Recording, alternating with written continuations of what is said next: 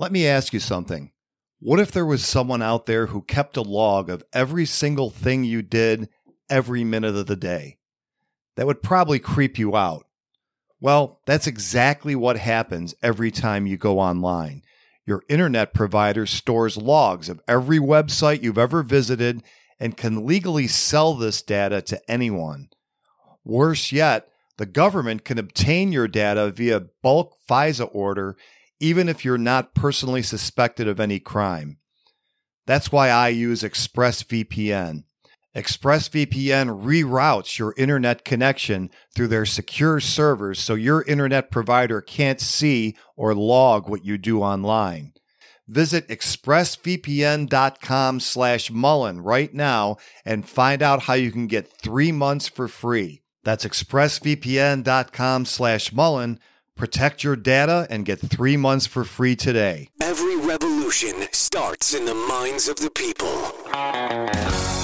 Arm yourself for the war of ideas. Take back your life. Take back your liberty. Tom Mullen talks freedom. Hello, everyone, and welcome back to Tom Mullen Talks Freedom. We're here in between Christmas and New Year's and uh, looking forward to a hopefully better 2024 on the political scene uh, than 2023 and just about any year any of us can remember. Um, and I wanted to spend a little time today just taking a, a really, not a step back, but a, a step up to about 30,000 feet to talk about what's going on in American society right now because I kind of go along thinking that everybody sees things the way I do, like most of us probably do, and that um, everybody has you know spent the time looking at uh, some of the historical background to what we see uh, happening in in real time in the United States today, and I I guess I'm somewhat surprised uh, in talking to friends, family um, about um, the lack of awareness of exactly what is happening out there today. What is the reason for all of the what seem like somewhat outlandish things that uh, political movements are demanding? And uh, to me, um,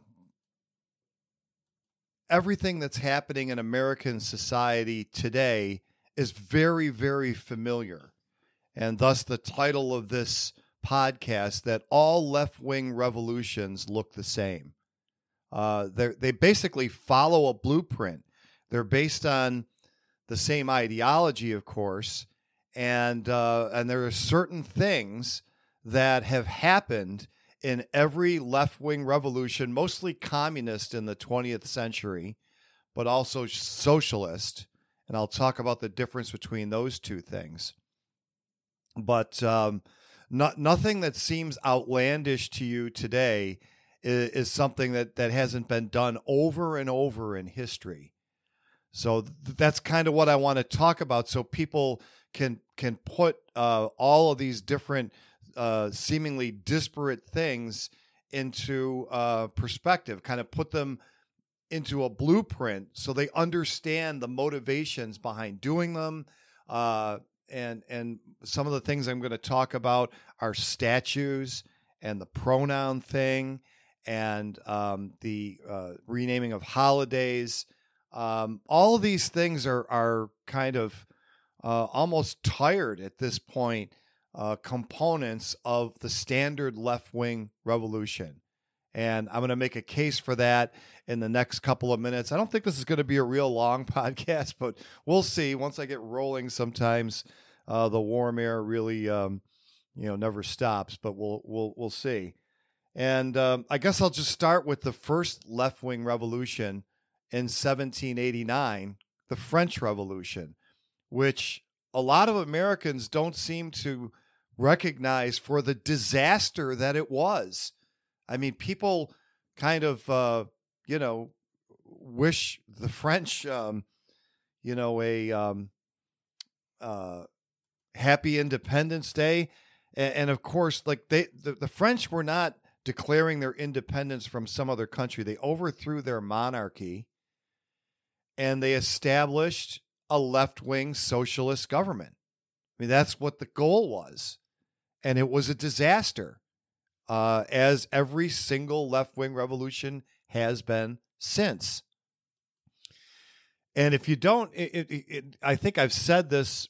I don't know if I said it on the podcast before. I know I've said it in at least one of my books. But the the key difference between the American Revolution and the French Revolution can be summed up in their slogans. So the American Revolution was uh, life, liberty, and the pursuit of happiness, uh, and the uh, French Revolution slogan was liberty, equality, and fraternity. Um, I can't remember if I'm getting that in the in the same order. In fact, there's a famous exchange uh, between Bastiat and um, someone named De La, Lamartine. I don't I don't speak French, so French speakers out there just cover your ears. I my in-laws are French uh, Canadian, so um, but uh, basically, I think this is in the law, and I'm great going on memory here because it's stuck with me so much. Where um, uh, Bastiat says that he's speaking with his fellow Congress members in eight. This is around 1848 during all those left wing revolutions there, which mostly were unsuccessful. Um, but he says, Mr. de Lamartine uh, said to me thusly. That's the way it's translated in English. Uh, and I'm not reading this, uh, but go look it up. Mr. de Lamartine said to me thusly, uh, your the program is only the half of mine. Yours stops at liberty, mine goes on to fraternity.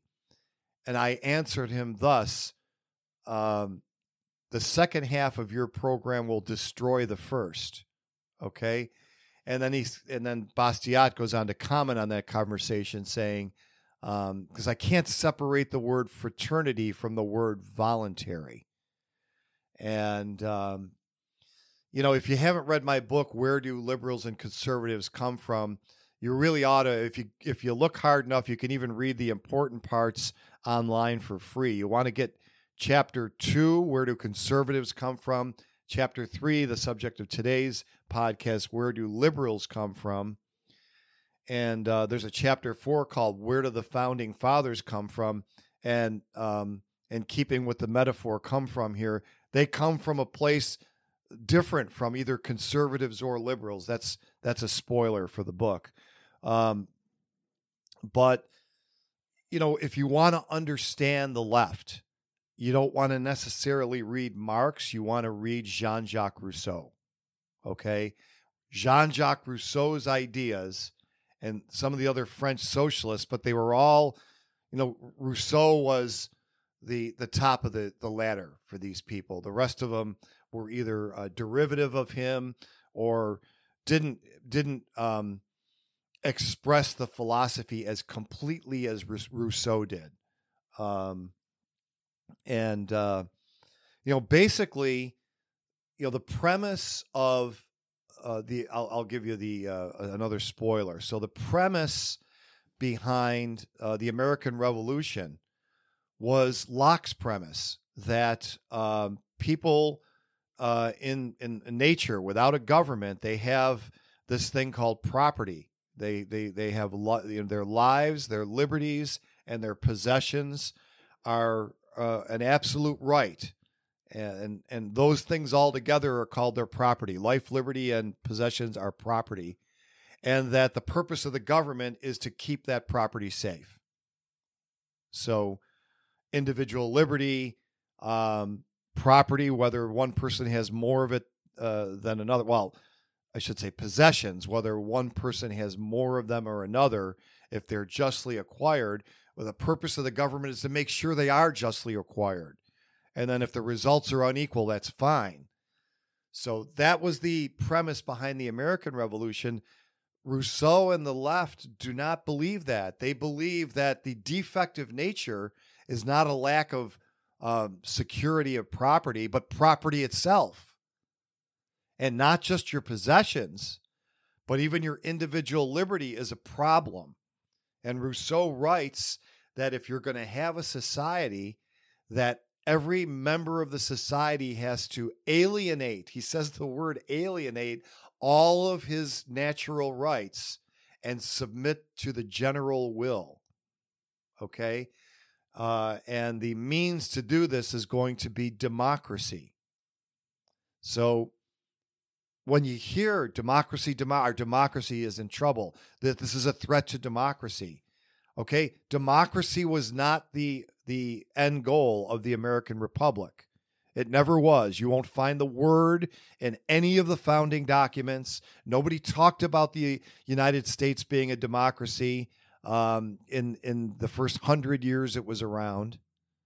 Okay, they called it a republic, and um, you know just the fact that it was a republic wasn't even the the whole story because a republic just means you vote in representatives and they do whatever they want.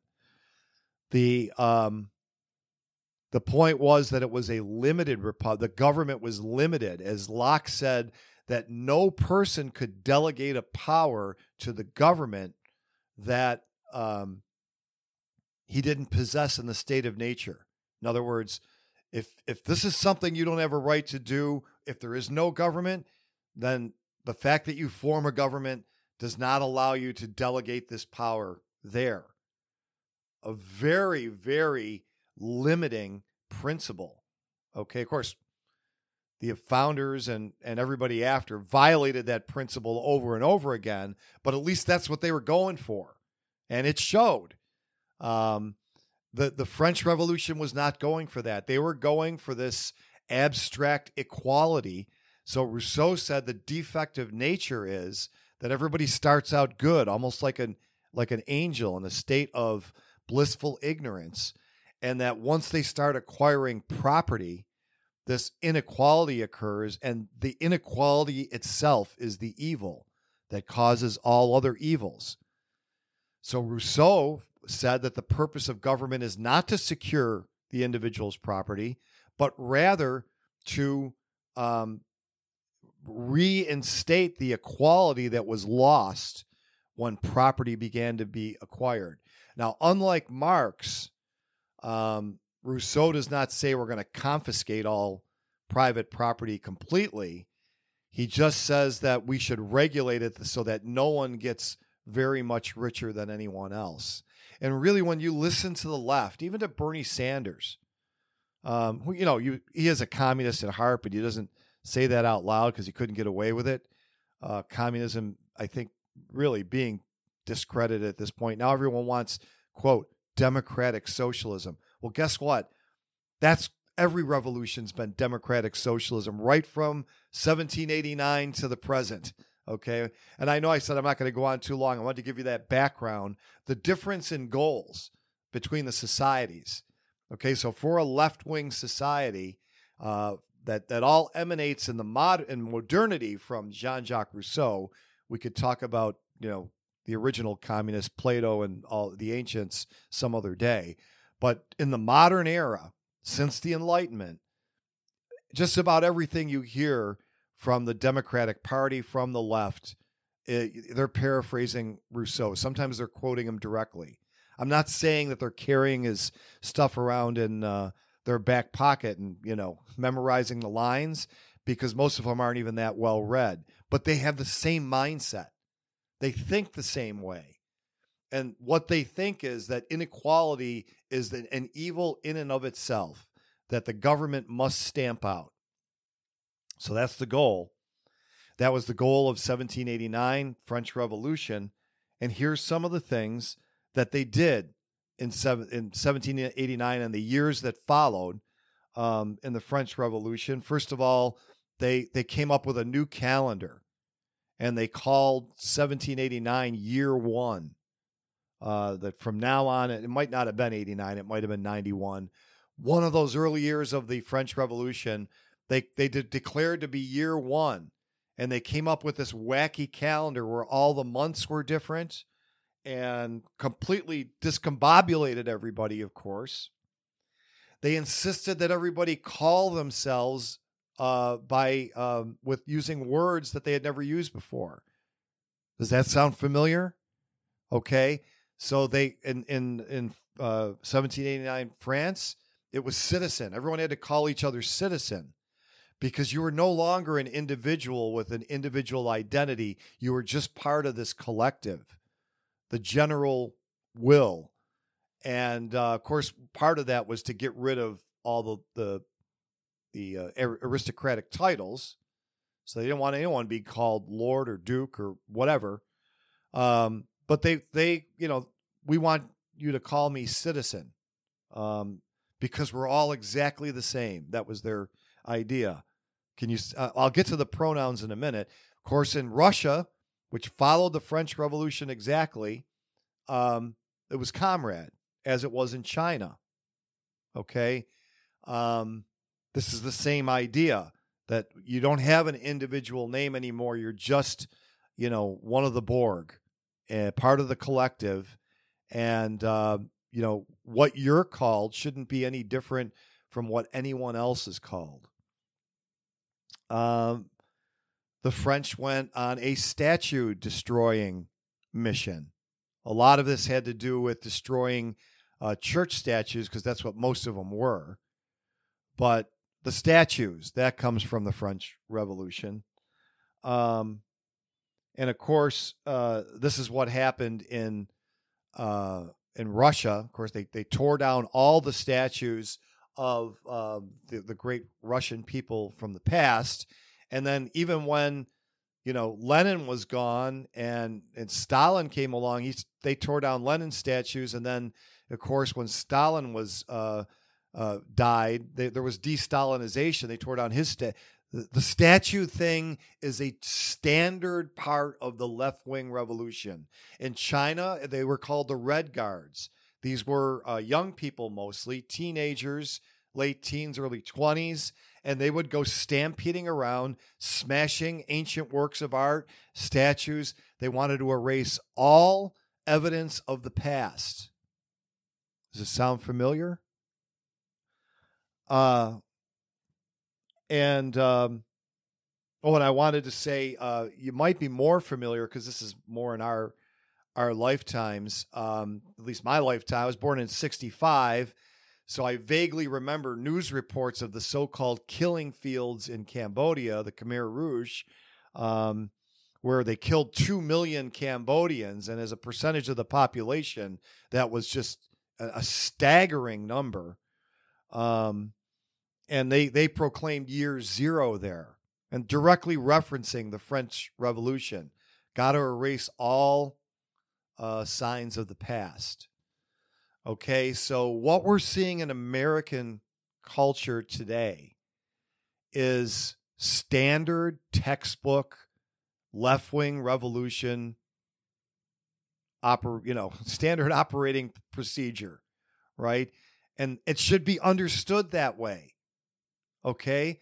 Um we have the whole racism angle you know, and that really is a product of the of the um, 20th century, and that, and I know I've talked about this before, that um, Marxism started with the idea that there were two groups of people: the so-called proletariat, well, three groups, and the, the bourgeoisie, which are like most people, the middle class, the business owners, and then of course there's the uh, elites but they looked for a revolution among just anybody in the proletariat. Okay, it didn't really matter. There wasn't really a racial aspect to it. Um, and it never happened. I mean, it happened in Russia, and the Marxists were very hopeful. Like, here we go. This is the start. We're going to see a proletariat revolution in every other country. Well, the problem was that in the capitalist, the ones that really had adopted capitalism, which Russia had not at the time, it was somewhat capitalist, but nowhere near what was going on in Western Europe or the United States. Um, the, the working class's living standards were skyrocketing. That's why there was no revolution. And in the 1930s, they're all kind of scratching their heads. Gee, it doesn't seem like it's going to happen. We need a new strategy. And the new strategy was look, um, nobody is buying the fact that um, there's going to be a crisis of capitalism and you're all going to starve under it because you're you know they're getting richer every generation this is it's not going to work now you know uh, anyone with a, a, a, an ounce of humility an ounce of integrity would just say look our theory is wrong it was wrong no they didn't do that and i think this is because there's kind of a deep emotional hatred among leftists for people doing well. they really just hate that anyone is enjoying themselves or or um, prospering. It, it, doesn't even have to be more than they are. I I don't know. The the like academia has always hated capitalism and sneered at it. Now the people in academia generally are pretty comfortable, but they just can't stand to see you know, Donald Trump, of course, is like the caricature of a capitalist. If you watch the old James Bond movies, and I'm thinking in, in particular of the one that takes place in Vegas, I believe, maybe that's called Diamonds Are Forever, the way that they mock like Americans, like the American businessman, you know, that's that's kind of what Trump is. Trump, I mean, if I was going to give an example of a great capitalist, Donald Trump would not be the guy, the one that that takes advantage of all the capital, the loopholes around capital, like bankruptcy. Like in a pure capitalist sense, you wouldn't have bankruptcy uh, unless it was like voluntary from the creditors, where they just admitted to themselves, this person can never pay this back. We're going to have to, you know, uh, take some responsibility that we made a bad loan. Anyway, I'm getting a little off the subject. Anyway, um, in the 1930s, we had this group called the Frankfurt School, um, a bunch of communists, Marxists, who said that uh, we have to rethink the way you know our revolution is going to occur, how we're going to achieve what they call a just society, which is not a capitalist one, um, and um, we have to focus more on on oppressed groups within the overall strike, not just this this formless proletariat, but let's align ourselves with oppressed minorities, with um, with women, with and you know the whole patriarchy. By the way, you know Americans have no idea how much they think like Marxists. Um, the word patriarchy comes from Marx and Engels. Okay, that's who coined the phrase, and people use it as if they don't understand that this is not about gender or sex. This is about destroying capitalism. It's just another tool in the bag. And the useful idiots go and talk about it without even realizing that.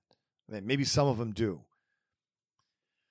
So, in any case, um, by the way, these uh, uh, Marxists of the Frankfurt School, as you can imagine, were in Germany, Frankfurt, Germany, and uh, they were chased out of Germany. A lot of them were Jewish, uh, maybe all of them, most of them um, and because they were both communists, Marxists, and Jews, um, 1930s Germany was not a good place for them to be.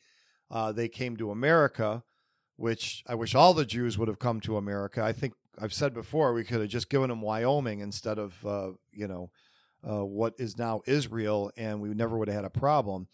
Um, but uh, in any case, these particular uh, Marxists uh, and, and Jews came to the United States in the 1930s and started spreading this nonsense there.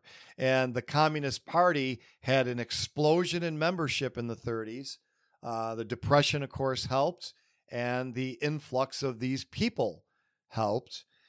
And uh, they set out to align themselves with the oppressed groups and people like Herbert Marcuse, who was still around in the 50s and 60s was writing, we got to align with these people. Here's our people. We can't just tell the workers that we're that they should rebel because they're they're not going to rebel. They're they're doing great. But, you know, if you're a black person in the South, you got a reason to uh, buy that message. Um, women uh, in the 1930s through the 50s uh, had, you know, certain reason to accept that message. And so that was the strategy. We're going to align with these groups And that's why the statue thing has like a racial uh, aspect to it in America because the statues are some of them are Confederates. And then, of course, some of them are slave owners because the statues of everybody in the 1700s would be statues of slave owners in any country in the world, including Africa. okay? They have statues to their chief chieftains from the 1700s, those chieftains were slave owners. Um, so they were able to to get onto that, but it's still the same old shtick. Destroy all the statues, rename the holidays, make a new calendar. Is it Columbus Day anymore? No. Right? It's Indigenous Peoples Day, even though there are no human beings indigenous to the the Americas.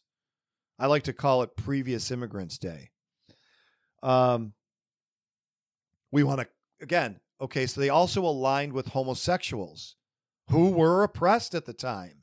I mean, there was I don't know what year it was, and it might be state by state here where homosexuality was quote unquote legalized. I mean, it was I guess it was never illegal to be homosexual, to have that preference, but to act upon it was against the law. You could be put in jail. So, of course, that's wrong. That was an injustice that had to be overcome, as was Jim Crow and certain prohibitions against women, although those were long gone in the 20th century. You have to remember the difference between something that's legally prohibited like women owning property or whatever, and uh, something that's just kind of a social norm that's been around, you know, for good reason in some cases. Um, but in any case, they align themselves with homosexuals, saying you're being oppressed, which they were. But here's here's the thing: they weren't being oppressed by capitalism; they were being oppressed by the government. Um, and, you know, the government was acting on the wishes, probably of most people, not all people, and saying that it was illegal for two men to have sex. Um, so there, there you have where we don't have the citizen or the comrade thing. We got the pronouns. Everybody's got, we can no longer have the binary genders, right?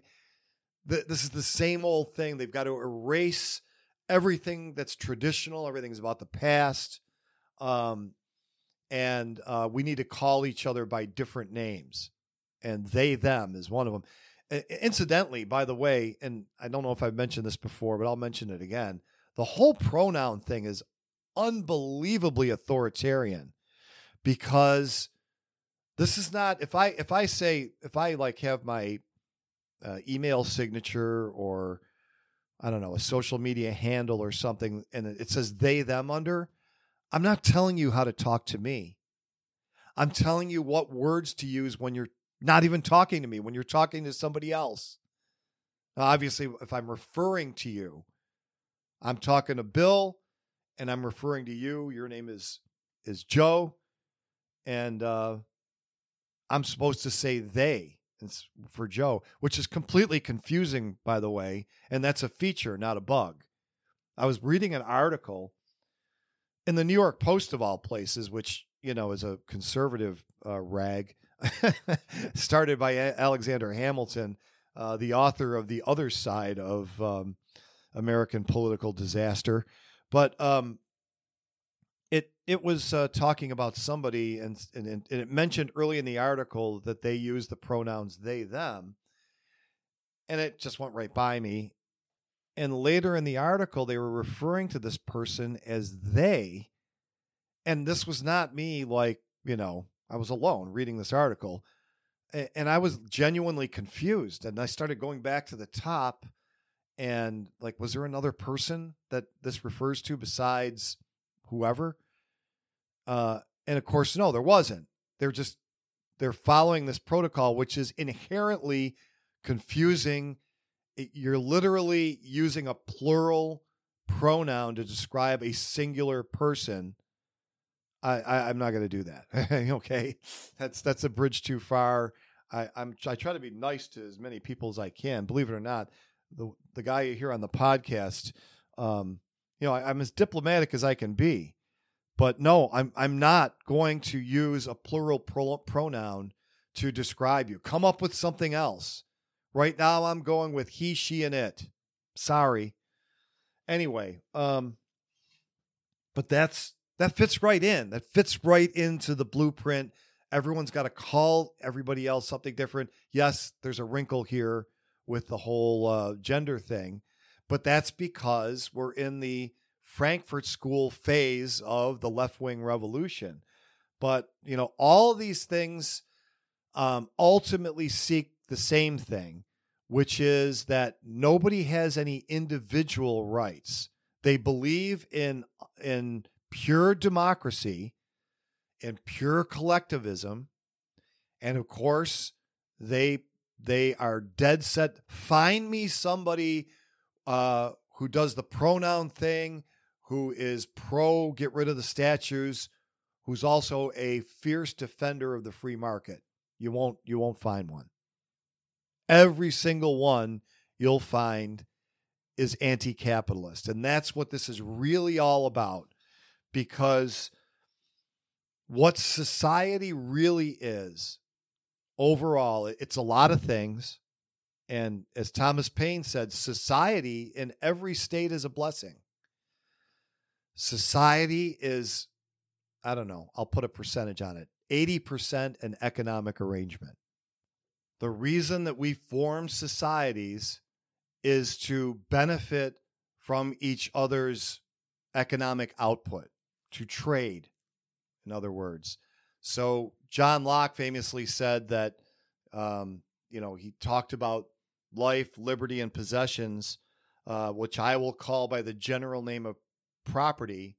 And then he goes on to say the chief end that uh, for which people, the chief reason, in other words, when he says end, he means reason, that uh, people form societies and put themselves under government is preservation of their property.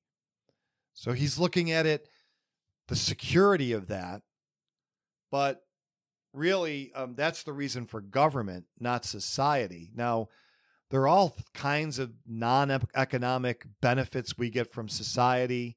Um, there's there's uh, religious uh, gatherings. There are uh, social clubs and gatherings and and, th- and ways that we associate with each other in in a somewhat non-economic way. But but all of those pale in comparison as far as the reason to have society to the economic one.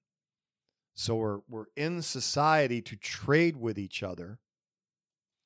And the reason Thomas Paine said that society is in every every state a blessing, but government, even in its best state, uh, uh,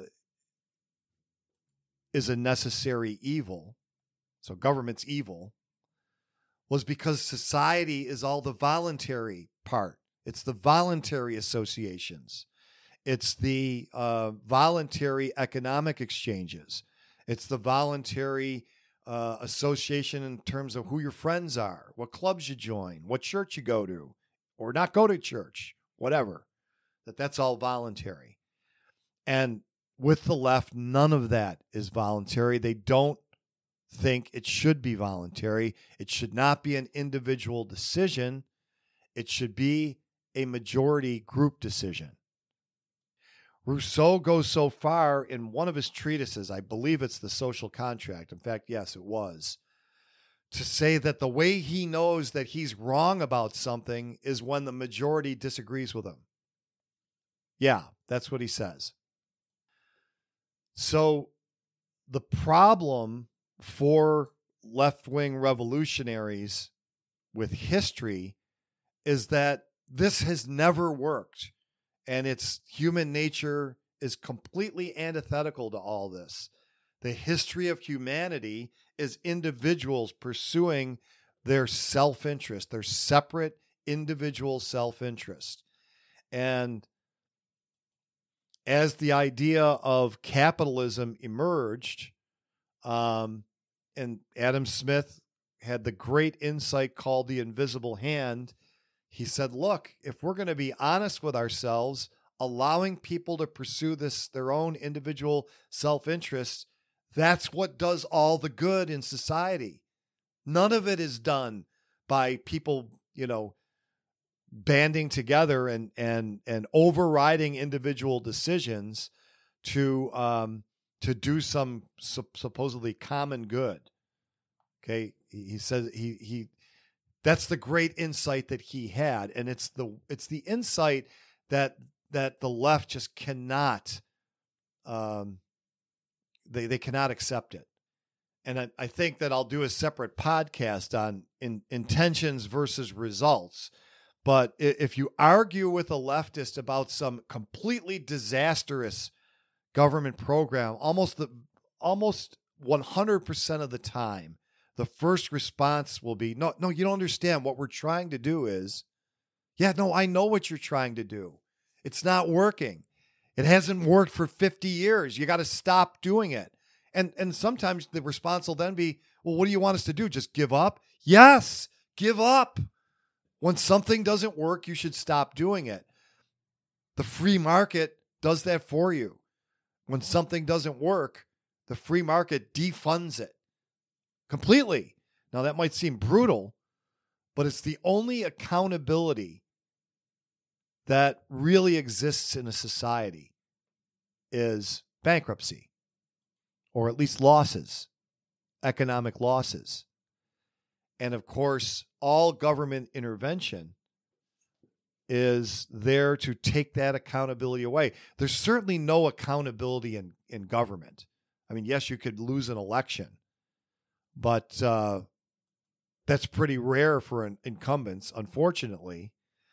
And uh, even when they win and they get in there, they don't do any of the things that they said they were going to do. They still usually get back in.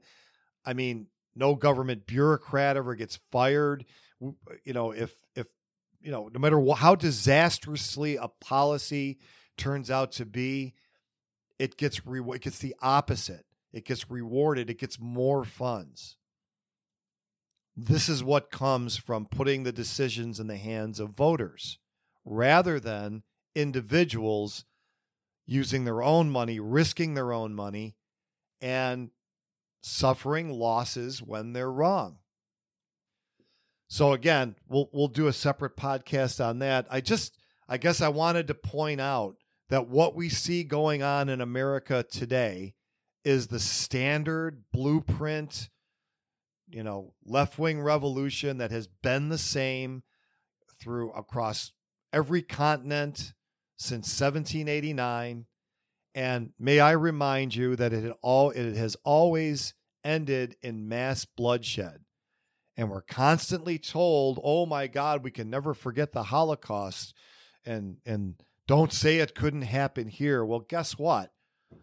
What about Mao Zedong killing 40 to 60 million of his own people? Some of it not even intentionally, just the the result of his terrible economic policies. What about the Russians killing 30 million of their own people? Cambodia, 2 million out of a much smaller population, and on and on across Africa. Okay? That can't happen here. Could there be mass executions and um, and mass starvation in America? It seems. I mean, it seems ludicrous to think that. Well, I mean, we're always told don't tell yourself it can't happen here. Um, you know, the only example we're ever given, of course, is Germany and Hitler and the Nazis, because somehow or other they've been um, painted as right wing, which in some respects they were. They were certainly anti capitalist and said so. But they were pikers as far as killing people to uh, the communist regimes of the 20th century. And we're marching lockstep with the communists in uh, in Russia, in China, in Cambodia, in Africa.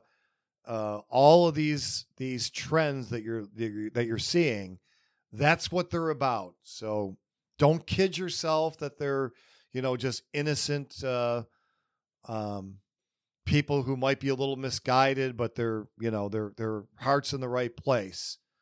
Uh, maybe there's a, a, lot of what Lenin called useful idiots marching along knocking down statues, but the brains and the funding behind these uh, movements um, are are the same as they were in China, Russia, Cambodia, and the rest. So I'll leave it there.